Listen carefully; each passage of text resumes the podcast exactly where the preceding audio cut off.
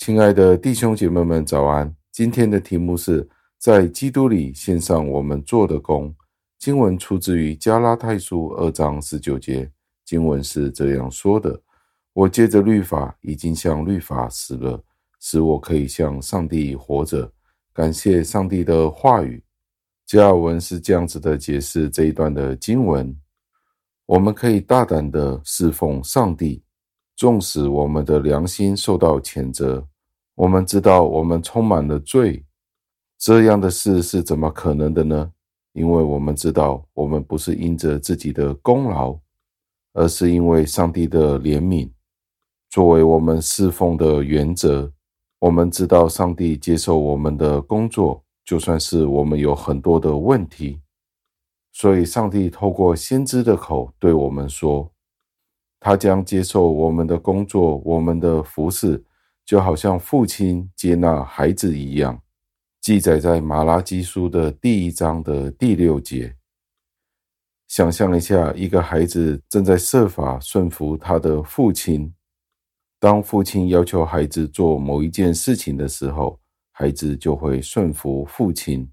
有可能孩子并不明白他所做的事是什么。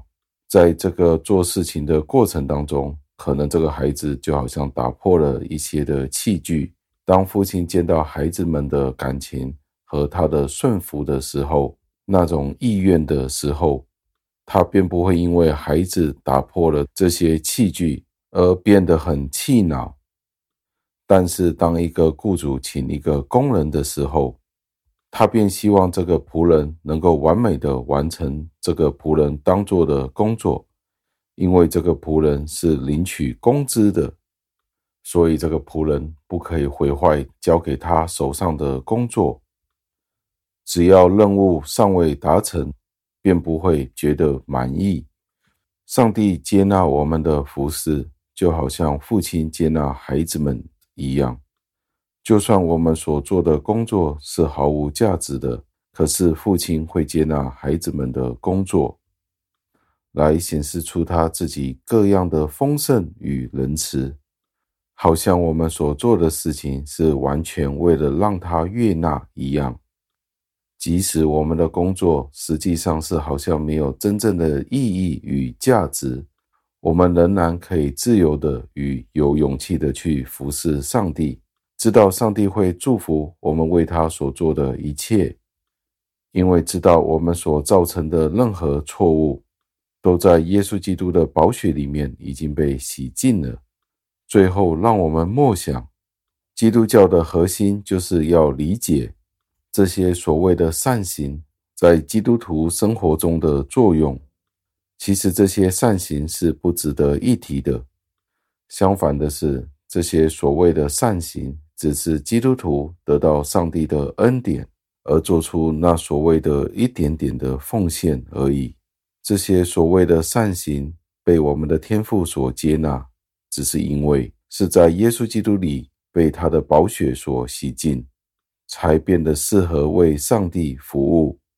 我们为着我们有上帝的怜悯与从上帝而来的特权，而能够去侍奉上帝，来赞美上帝。让我们一起祷告，亲爱的恩主，我们再一次的赞美感谢您。这一段经文所提到的是关于律法，我们向律法已经死了，但是对您，我们是活的。我们可能有许多的侍奉，而且我们也觉得这些侍奉是值得夸奖的。但是其实这些所谓的侍奉，在您面前都是因为您的恩典。使得我们懂得，而且有侍奉的机会。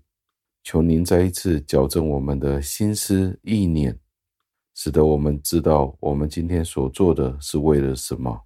求您垂听我们的祷告，是奉我主耶稣基督得胜的尊名求的。阿门。